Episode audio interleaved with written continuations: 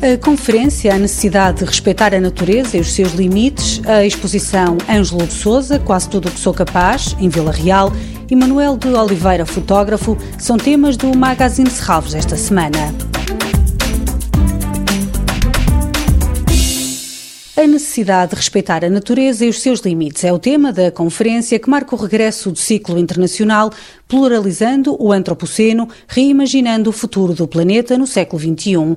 A pandemia expôs as falhas do sistema de produção e consumo, assim como uma evidente crise ecológica e da saúde. Hoje, o desafio é fazer do pós-crise uma oportunidade de transformação individual e coletiva, de olhar para o planeta como algo capaz de acolher e cuidar da pluralidade das formas de vida, promover atividades de baixo carbono e resilientes, impulsionadas por investimentos justos. Esta sessão tem como orador Helena Freitas, coordenadora da equipa diretiva do Parque de Serralves, e vai ser moderada por Gonçalo Santos e Ana Luísa Santos, professores na Universidade de Coimbra. O encontro está marcado para esta quinta-feira, entre as 15 e as 16h30, realiza-se online e é de acesso gratuito. No entanto, a inscrição é obrigatória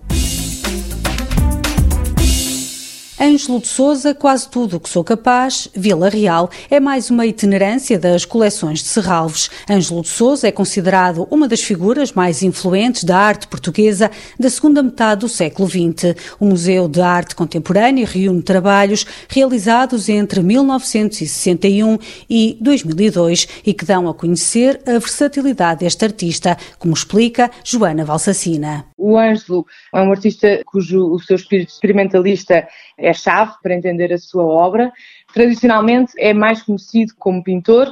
O grande propósito desta exposição Ângelo Souza, quase tudo o que sou capaz, é dar a conhecer eh, também as outras facetas da sua obra, nomeadamente a escultura, o desenho e o filme, que são tão ou mais importantes quanto a sua pintura e que revelam exatamente esta faceta, este caráter experimental da sua obra. Trabalhos aparentemente simples, mas com uma mensagem. O artista evita ou tem alguma aversão à ideia de um tema ou também da figuração, etc. E, tem, na verdade, este caráter experimental e esta ideia de experimentar eh, e de trabalhar e pensar com as mãos. E, portanto, há aqui uma importante componente da ação, eh, da escultura como ação, como uma série de pequenas ações, como simples, como cortar, dobrar, etc. Tem também uma componente performativa, quer na componente de vídeo, quer na componente de filme, quer na componente de escultura. As obras são claramente manipuladas pelo artista e hum, algumas podem eventualmente ser manipuladas pelo uh, visitante, não é o caso das obras nesta exposição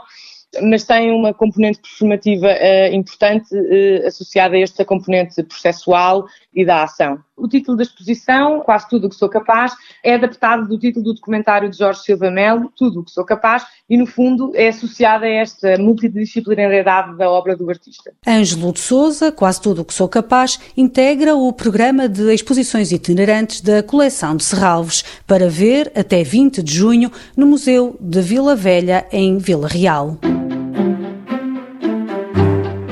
imagens inéditas e que mostram um lado mais desconhecido do realizador de Aniki Bobó. A exposição Manuel de Oliveira, fotógrafo, reúne cerca de 100 fotografias do arquivo pessoal do cineasta e abre novas perspectivas sobre a evolução da sua obra. A fotografia é para o realizador um instrumento de pesquisa formal e de experimentação, uma outra modalidade para interrogar, muitas vezes, em relação direta com os filmes, a construção de uma linguagem visual própria. As imagens expostas acrescentam um novo capítulo à história da fotografia portuguesa dos anos 40 e representam um precioso instrumento para enquadrar o modo como Manuel de Oliveira passa a assegurar, durante um período de 10 anos, a direção de fotografia dos seus próprios filmes. Manuel de Oliveira, fotógrafo, para ver até 27 de junho na Casa do Cinema Manuel de Oliveira.